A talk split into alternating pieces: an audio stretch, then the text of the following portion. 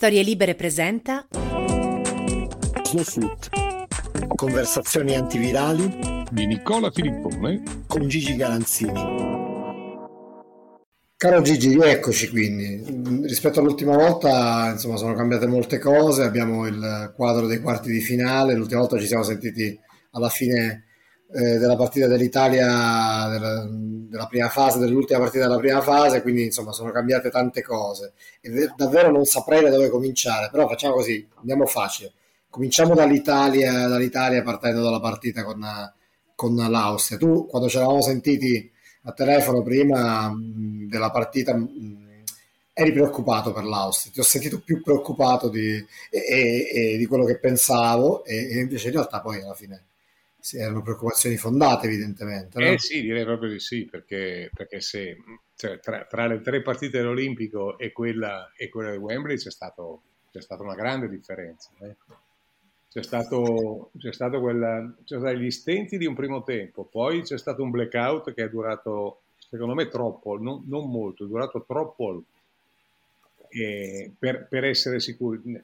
Allora, pro- proiettiamoci sul Belgio, perché tanto adesso si va sempre in questi tornei qua, si va a cavallo tra quello che è appena stato e quello che, sta, che arriverà tra poco. Eh, io ho sempre pensato che Italia-Belgio sarebbe stata una partita alla pari, come probabilmente sarà, ma con l'Italia che aveva più frecce al suo arco, nel senso che, eh, nel senso che il Belgio ha questo gioco che cerca ossessivamente Lukaku, un po' come l'Inter, ma anche di più, e Lukaku lo possono lo, lo, possono trovare tutti, ma insomma quelli bravi a cercare davvero sono prima De Bruyne, eh, De Bruyne e, poi, e poi Hazard. Ora, se non sappiamo ancora, cioè lo, lo, scopriremo al momento in cui annunceranno le formazioni, ma insomma se è vero che o tutti e due o almeno uno dei due non ce la fa a recuperare, è chiaro che per l'Italia è un ulteriore vantaggio. Sì. Però, eh ecco, dopo aver visto l'Italia a Wembley, tutto questo gioco spumeggiante, fantasioso, che nasceva proprio in contrasto col Belgio, che nasceva a Roma in ogni zona del campo, nel senso che dominante per me è sempre stata la catena di sinistra, con Insigne e Spina, con Spinazzola e Insigne. Eh, splendida alternativa a destra con quella di Berardi e Baraella o addirittura di Lorenzo o Florenzi la prima partita, eccetera. Più il palleggio dei centrali che vanno dentro con grande disinvoltura, poi che sia Locatelli, che sia Verratti, che sia, che sia Barella, che sia chi è, possibilmente non Giorginio che resti almeno lui a coprire. Questo mi sembrava eh, un gioco assai più articolato, più ricco, più imprevedibile di quello del Belgio. Ma dopo aver visto però l'Italia incartarsi contro l'Austria, che avrebbe meritato di essere quest- nelle otto al posto di almeno un paio di ci sono, tipo l'Ucraina, che è veramente una roba una roba brutta, no? con, tutto, con, tutto, rispetto, però, eh, ma anche la Repubblica Ceca se vogliamo, però pur essendo la, l'Austria una buona squadra, l'Italia era partita troppo, cioè quando è andata ad avere insofferenze ci ha messo molto per uscirne, è stata fortunatissima col gol annullato per, per, per centimetri. E, mm. e credo che questo abbia allora, da un lato può aver scavato un tarlo nella, nella sicurezza di ciascuno, no? nella sicurezza di essere davvero forti, di poter fare questo, quell'altro, eccetera. Dall'altro però potrebbe anche averli rafforzati, perché mentre prima non avevano avuto controprove negative, cioè test di, di difficoltà e di sofferenza, adesso l'hanno avuto e ne sono usciti bene. Quindi vai a sapere.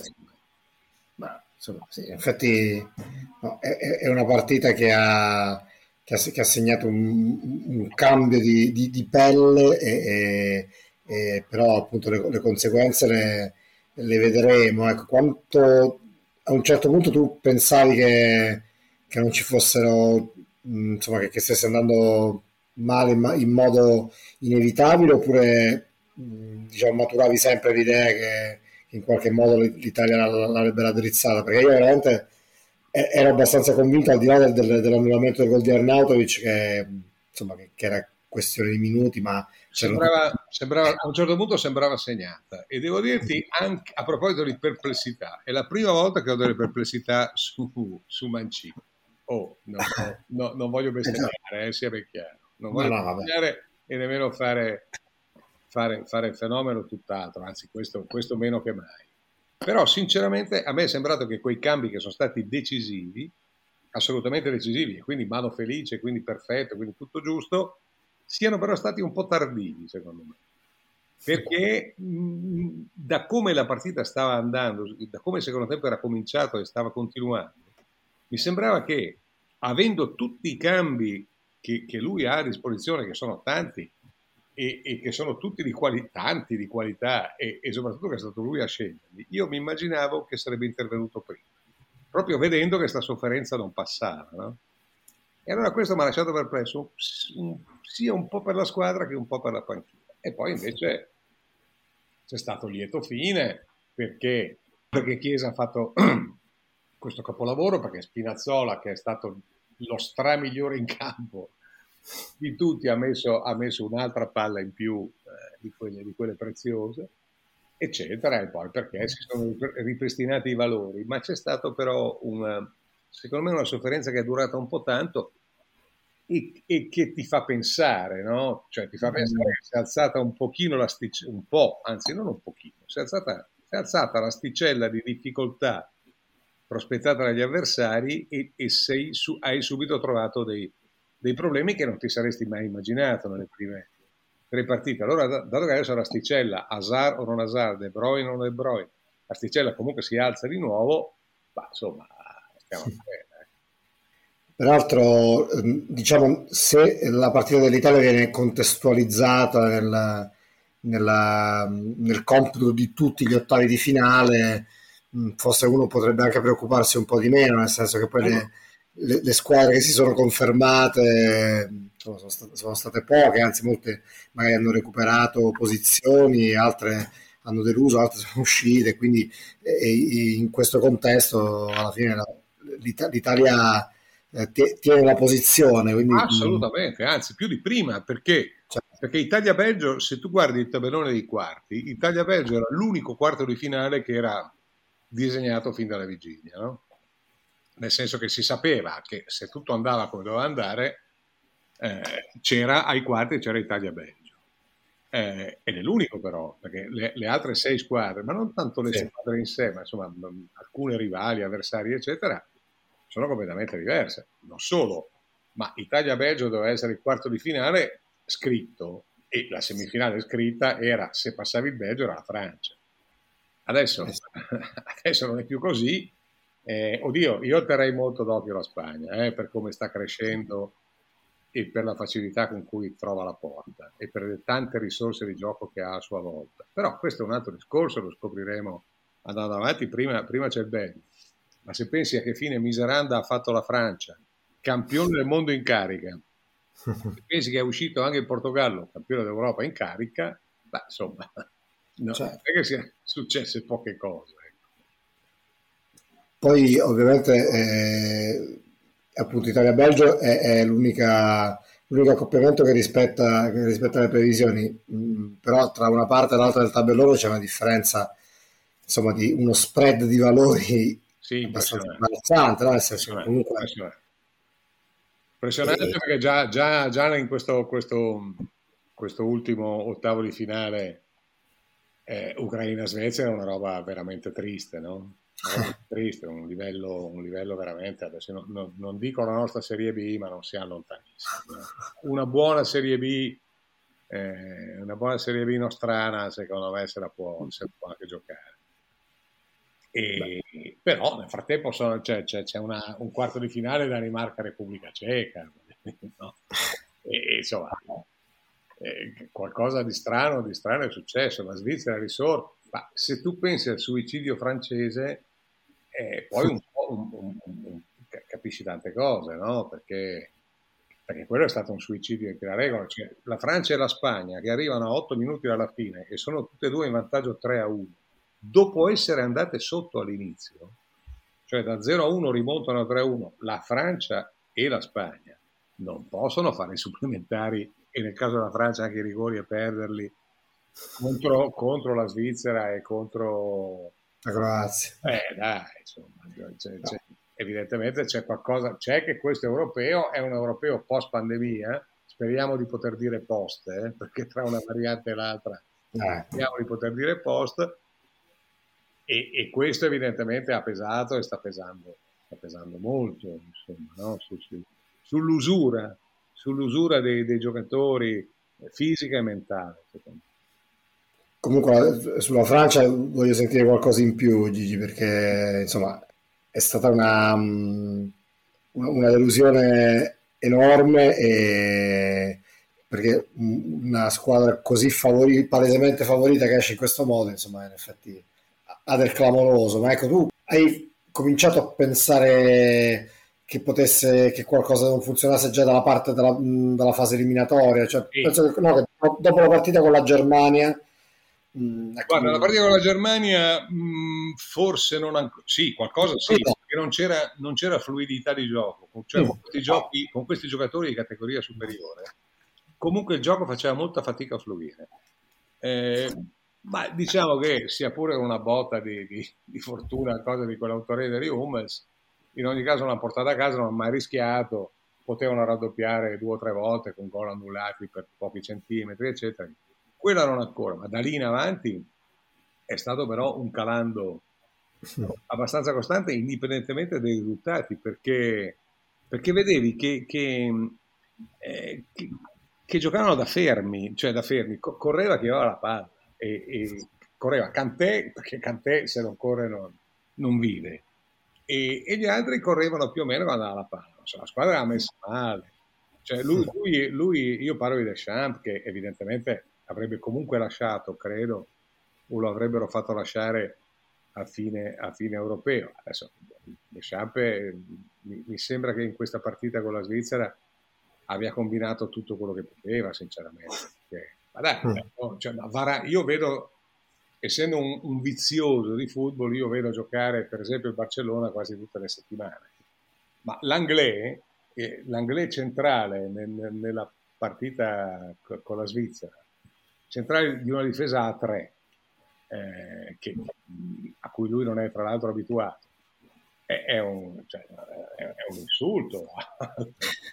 ma no, ma non è, non è, possibile. E infatti non è un caso che l'Anglais è, lì che si fa, si fa, saltare in testa da, da Seferovic sul, sul primo gol di testa, no? sul gol dell'1-0. Poi eh, lo toglie a, a, nell'intervallo per disperazione l'Anglais però è una scelta che è incomprensibile. E poi, e poi, non ha inciso sul resto del, del, della squadra, non ha, non ha, trovato soluzioni, non ha trovato... Ha, ha, ha, designato lui, perché fino a prova contraria è responsabile lui, ha designato lui Mbappé come ultimo rigorista. Eh, ma, ma, ma, è una, una bestemmia, perché mi risulta che Mbappé di rigore ne avesse già sbagliati tanti. E non solo, ma ha giocato un europeo da oratorio Mbappé oratorio, cioè uno, uno, uno che è il più, forte, cioè il più forte attaccante oggi del mondo potenziale e che lo ha già dimostrato non, con, non sempre, ma a tratti, anche a lunghi tratti. Ma Mbappé non ha, a parte che non l'ha segnato, ma non l'ha mai presa in tutto il corpo. Ha sempre solo messo giù il testone partendo, sprintando a, a, alla velocità più alta possibile, andando a sbattere se non sul primo, sul secondo. ma veramente è stato impresentabile. Allora, uno che evidentemente è completamente fuori forma, eh, non deve essere nemmeno un, come dire, un genio creativo, cioè un'impressione che abbia, che abbia un, un, istinto immenso, ma che oltre a quello molto oltre più in là non vada. Cioè affibbiargli in quelle condizioni di, di non forma, affibbiargli il rigore decisivo è comunque un errore storico, secondo me. Sì, perché gli, gli, gli, aggiungi una responsabilità che in quel momento non, non, è in grado di prendersi, perché non l'ha mai beccata in quattro partite, sono, sono tante quattro partite. Eh. Ma infatti sì, eh, comincia a essere, diciamo, la, la controprova c'è. Eh, se, quattro partite sono tante, si, può, si, può, elaborare un giudizio abbastanza... Potrei aggiungere molte altre sulla Francia perché la conosco, la conosco abbastanza bene e cioè, ma ti aggiungo che a 4 minuti alla fine togliere Grisman per eh. mettere un, un, un, centrocampista in più, ma togli, togliene un altro, scegliere un altro qualunque, ma non togli Grisman, che è l'unico che da metà capo in su tiene la palla e dialoga con gli altri. L'unico. Eh, Quindi, diciamo che Deschamps ha delle, ha delle responsabilità importanti. Deschamps, arri- arrivederci, grazie. Sarebbe arrivato Zidane comunque, io credo, eh, perché immagino che quando Zidane ha, ha, salutato Florentino Perez per la seconda volta sapesse già, credo, che, che, che, che questo era il suo futuro e immagino che ne sia molto fiero, se è per quello. Però, però mi sembra che l'addio di Deschamps sia stato veramente, veramente triste perché 3-4 scelte tipo quelle di cui abbiamo parlato adesso per me sono state assolutamente incomprensibili. Eh, Gigi, e invece l'Inghilterra ti, ti convince? Mm, mi convincono i numeri perché non, non, mi convince come gioca, sinceramente, ma l'Inghilterra però ha più o meno sempre giocato così. Cioè, a me non ha mai convinto il calcio inglese, inglese nel senso del, de, de, degli autoctoni, no? De, degli indigeni. Certo perché poi adesso la Premier League da un sacco di anni c'ha, c'ha dentro dei fenomeni, alcuni tra la maggior parte, insieme con la Spagna, dei più grandi giocatori del mondo, quindi è tutto un altro film. E grandi allenatori che arrivano da fuori. Il calcio inglese non mi ha mai, sinceramente non mi ha mai affascinato. Trovo che sia un momento in cui giocano al, all'inglese in maniera relativa, quindi forse un tentativo di evoluzione c'è, hanno un sacco di giovani interessanti, eh, però più della qualità del loro gioco mi, mi, convincono i numeri, cioè loro hanno, non hanno ancora preso gol intanto, cioè, è l'unica sì. nazionale che non ha preso gol, che si presenta ai quarti di finale dopo quattro partite senza aver preso gol. Ne ha segnati molto pochi, però ha segnato quelli che servivano. E, e, quindi comincia, secondo me, comincia a prendere forma. Se poi aggiungi che eh, semifinali e finale saranno ospitati eh, nello stadio della variante Delta, perché, eh, perché si giocano a Wembley, davanti a, a, al pubblico eh, pieno, cioè davanti alla capienza totale, beh, insomma, no, no, ammesso che superino il quarto di finale che credo giocheranno a Roma, però contro l'Ucraina, e sinceramente si è visto di peggio, io credo che l'Inghilterra a questo punto, non tanto per meriti suoi, fino adesso almeno, quanto per demeriti altrui, di chi si è fatto buttare fuori come la Francia, ma anche come l'Olanda, credo che, credo che a questo punto sia una da, da, da tenere al mirino. Io credo che oggi l'europeo, si, però sai, non si può più dire, perché quando tu vedi un quarto di finale tra, e quindi una semifinale assicurata o la Danimarca o la Repubblica Ceca, tu capisci che i pronostici no, sono, sono, un po' saltati quando vedi una squadretta come l'Ucraina che, che, che, che passa in l'ottavo di finale, vuol dire che è stato un po' tutto. Però detto tutto questo, eh, l'Inghilterra, oggi dicevo, eh, secondo me le, se i pronostici hanno ancora un senso, se la giocano la vincente l'Italia-Belgio, l'Inghilterra e la Spagna, io credo.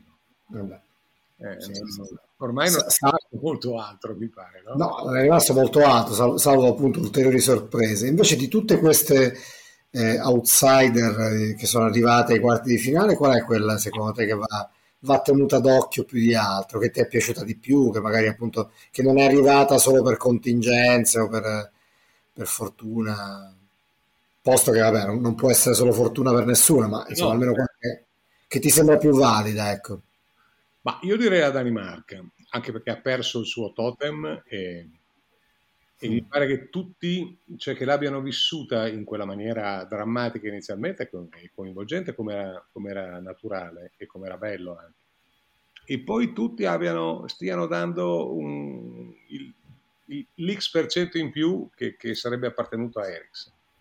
E poi mi sembra che abbia anche qualche buon giocatore e, e mi sembra che abbiano il gusto di, di, di, di un, certo, un, certo, tipo di calcio interessante. Non, non, a, me, a, me, è piaciuta, come mi è piaciuta l'Austria, che l'Austria, e l'Austria mi piaceva già prima. Mi piaceva già prima perché avevo visto, non so se ti ho raccontato o meno, avevo visto un amichevole con l'Inghilterra poco prima dei mondiali in cui avevano, l'avevano persa ma hanno nascosto la palla agli inglesi a Wembley per un bel po'. Eh. E, quindi, e, quindi, mi sembravano una squadra molto interessante. E fino adesso di, di, che non conoscevo, o comunque che non conoscevo attualizzato, mi ha colpito, la, mi ha colpito l'Austria, non solo contro l'Italia, ma soprattutto contro l'Italia, e mi ha colpito abbastanza della Danimarca. Credo che le altre non abbiano grandi margini, anche se, sai, quando una squadra fa l'impresa come la Svizzera, eh, quando, quando, rimonti 9 gol, scusami, due gol in 9 minuti, negli ultimi 9 minuti ai campioni del mondo, poi li tieni fermi per tutti i supplementari e poi li inchiappete ai rigori, eh, cioè, l'autostima Beh. sale, eh, non, non, non certo. e, e, qualche giocatore buono c'è, a cominciare da Shaka, che, che, mi sembra una grande mezzala. Come, certo, pensare che la stessa squadra che noi abbiamo battuto con eh, facilità irrisoria è, eh. è, un po' strano, però ci sta che poi no, con la, con la, quando la competizione va avanti le squadre eh, scoprono. Poi, gli, incroci, gli, incroci, ritornano, ogni tanto succe, può succedere. Quando la Svizzera è venuta a giocare da noi, io l'avevo già premesso prima che succedesse. La Svizzera arrivava comunque da 10 ore di volo e, e due di fuso orario eh, da Baku. Eh sì. Questo è questo è l'europeo più demenziale della storia, cioè non solo quello più sorprendente per gli esiti, i risultati, eccetera. E aggiungerei che probabilmente una buona parte di questi risultati, sorprese, pazzie, eccetera, è dovuto anche a questo, alla megalomania dell'UEFA. La megalomania di partenza è quella di Platini che aveva varato nel 2012 questa, questa, questa folle formula itinerante ad ogni costo. Ma il 2012 era, era un altro mondo però Adesso c'era stato un anno per ripensare, per ripensare a questa formula, per secondo me azzerarla, per varare, vararne una come quella dello scorso anno per le finali di Coppa, campioni e, e Europa League, e cioè trovare un posto dove creare una bolla e dove essere sicuri che, eh, che l'aspetto sanitario eh, fosse fosse, fosse tutelato, fosse che chiama, insomma, dillo come vuoi, con, con, le massime garanzie. Non mi sembra che siamo arrivati qua. E, e, per giunta tu hai costretto squadre, allenatori, anche giornalisti, anche sweeper, anche cose, soprattutto parlo di giocatori tecnici, staff, a delle, e, e le costringerai ancora nel, nei prossimi turni a delle migrazioni di massa in un periodo in cui, in cui viaggiare è una pazzia no? di, di, di, eh di lacci, laccioli, di cose che tutti o, quasi tutti abbiamo già sperimentato e sperimenteremo ancora. Io l'ho trovato, l'ho trovato un pessimo esempio di gestione. Giusto qualche altra cosa su, su Italia-Belgio che, che, mi viene in mente, cioè, secondo te è possibile che a questo punto anche ehm, la formazione dell'Italia sia molto diversa da quella che, che abbiamo visto nelle, nelle prime quattro partite. Ah, cioè, molto, molto, molto, lo escluderei, però che qualche ritocco ci possa essere sicuro, perché, perché sai, quando vedi, quando vedi dei giocatori in sofferenza prolungata e hai dei buoni ricambi, eh, insomma, il dubbio ti viene, voglio dire, sto pensando a Berardi per esempio, no? che ha giocato tre partite, uno meglio dell'altra, e che veniva da una serie di prestazioni, di amichevoli, eccetera, molto brillanti, e, e lo vedi che di colpo non la becca mai, entra uno al posto suo e fa subito gol, eh, direi che quel dubbio lì ti viene. Vedi, vedi Verratti far fatica e cosa, pensi che ha lasciato fuori Locatelli, eh, vedi, vedi Barella mh, mm, non, non, al suo meglio, comunque si, si imballa progressivamente, hai uno come Pessina, e un altro pensierino lo fai, no? E quindi sono tutti i pensierini che dovrà fare, dovrà fare Mancini, sta facendo certamente in questi, in questi giorni. Poi qualunque decisione prenda sarà la migliore perché meglio di lui non li conosce nessuno, eh, sia ben chiaro. E, basta, basta, vederli correre, basta, vedergli, basta che veda un quarto d'ora di allenamento ha già, e ha già capito tutto e noi possiamo andare avanti con le nostre chiacchiere fino a quando ci pare e, e non arriveremo mai a, ad avere tutti i parametri che ha lui.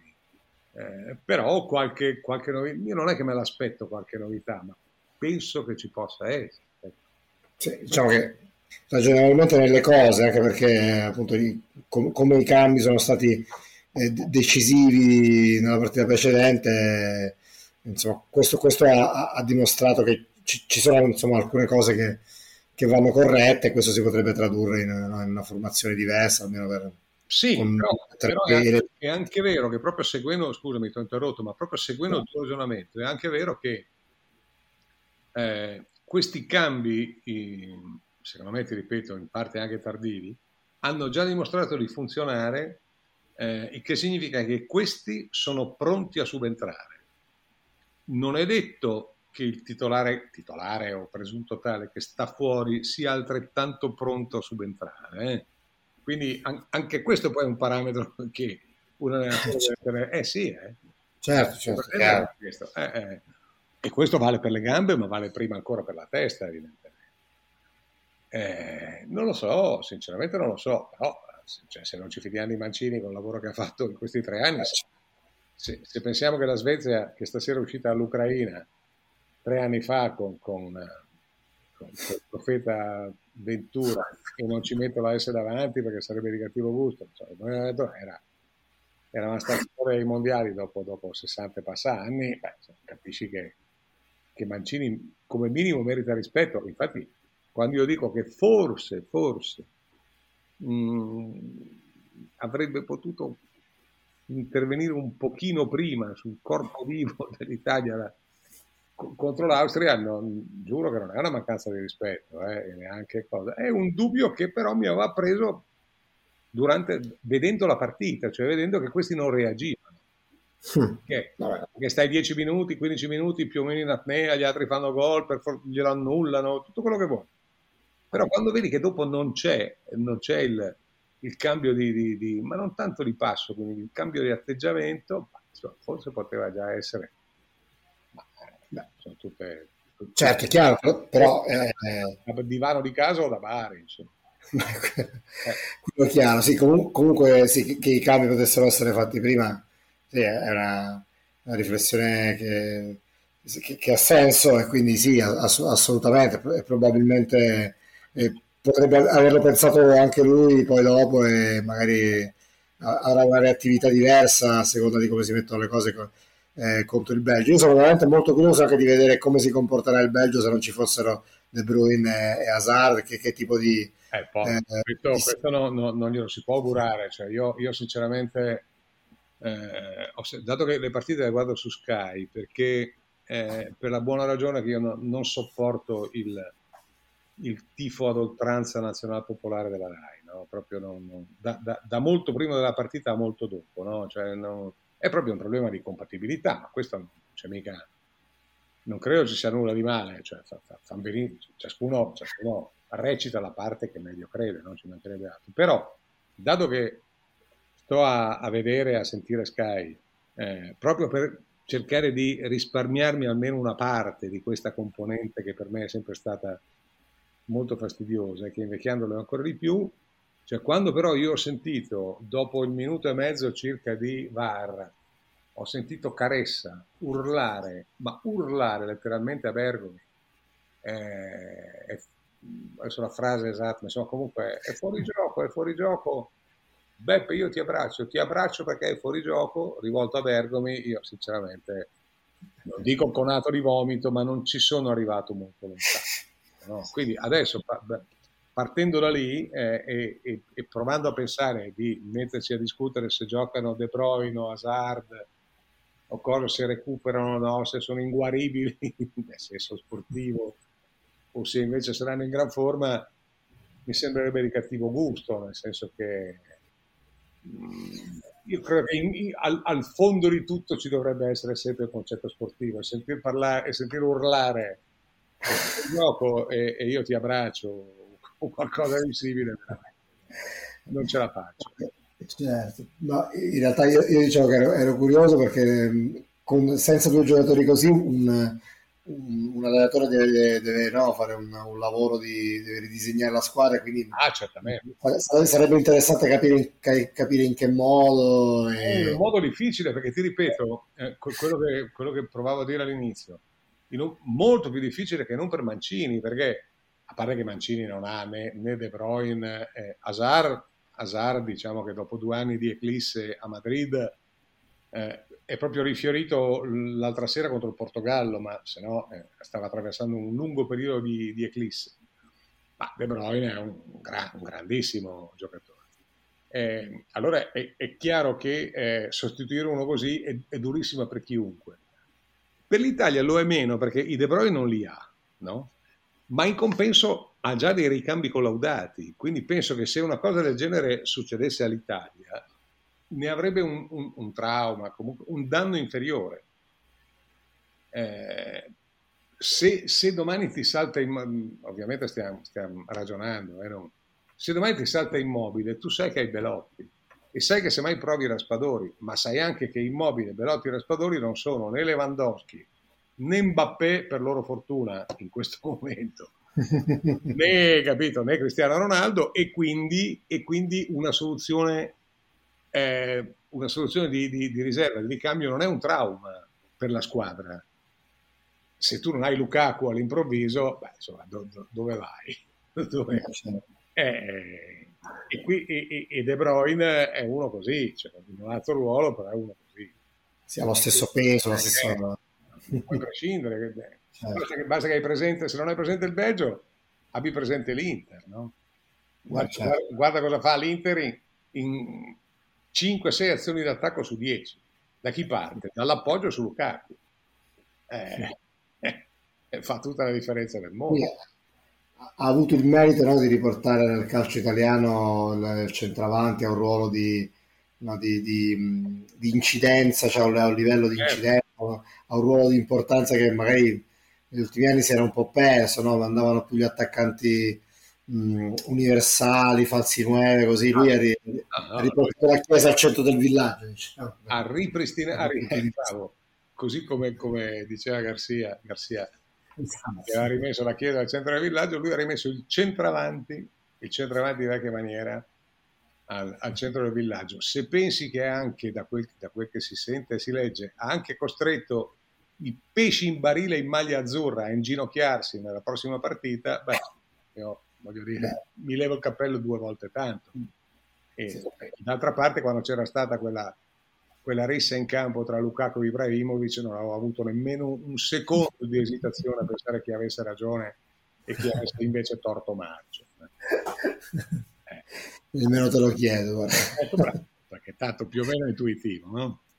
Va bene, Gigi, io ti ringrazio. Noi ci sentiamo subito dopo la partita dell'Italia io e te e con i nostri amici, presumibilmente da, dal giorno dopo.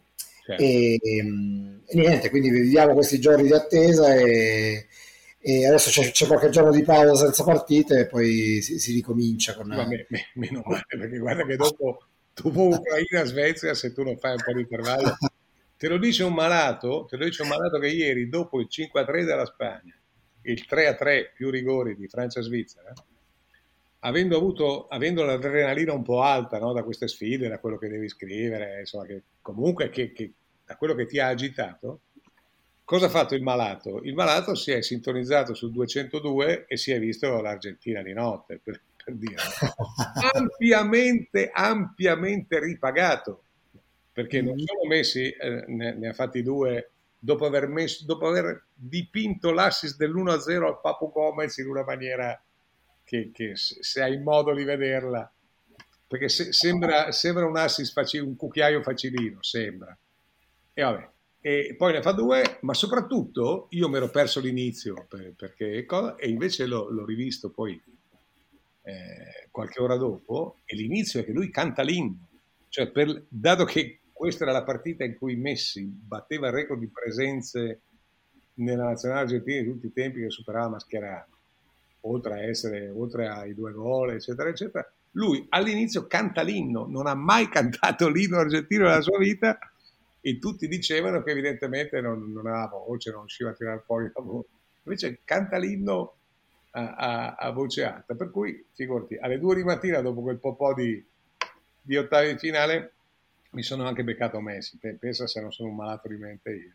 Beh, beh comunque insomma eh, adesso nei prossimi giorni sarà un po' più difficile, no? ci, sarà, ci, saranno giorni complicati, ma poi si ricomincia. Perché poi anche la Coppa America entra nel vivo e quindi... Ah, sicuro, la Coppa eh. America credo che abbia la finale. Non so dirti se la, la, la finale se è la sera stessa della finale europea o è la, addirittura la, notte prima. Quindi diciamo che dopo vado in vacanza sereno. Beh, direi di sì, direi di sì. E, e se nel mese successivo lo, lo, l'ho già detto in casa, se nel mese successivo vengo, vengo colto davanti a una partita di, di pallone in tv, chiedo di essere arrestato. L'ho già chiesto. è un impegno molto arrestato, non, non, non, ci sono non ci sono mezzo minuto. Comunque te lo confermo, sì, la finale di Coppa America è il 10 luglio, quindi sarà la, la notte prima della... La notte del sabato, la notte del, sabato, sabato sulla domenica. Esatto. Sabato sulla domenica, quindi... Eh, un... ci sia l'Italia la sera dopo. Eh. Dai, dai. Speriamo, però, però, ci sono, cioè il, il, Belgio, ripeto, dipende molto da De Bruyne e Hazard, però il Belgio è già un ostacolo latino, la Spagna la partita dopo potrebbe essere un ostacolo non meno, anzi forse di più, in, insidioso. Mm. Poiché ci avresti poi sempre ancora l'Inghilterra che a sto, a sto punto, per come sta andando, per la parte di tabellone che l'hai toccata, eccetera, si direbbe quasi da favorita, non tanto per quanto gioco, ma torno a dire non prende gol, una cosa là. Quindi ci vogliono tre imprese dell'Italia una dopo l'altra. Eh, eh, però visto mai, no? Eh. In, intanto cominciamo dalla prima, vediamo se si può fare eh, la prima. E, e, Andiamo una alla volta, dai. Una alla volta. E, e, poi ci sentiamo subito dopo, vediamo, vediamo che è successo. Grazie Gigi, alla, alla prossima puntata. Ciao, Ciao. grazie a voi.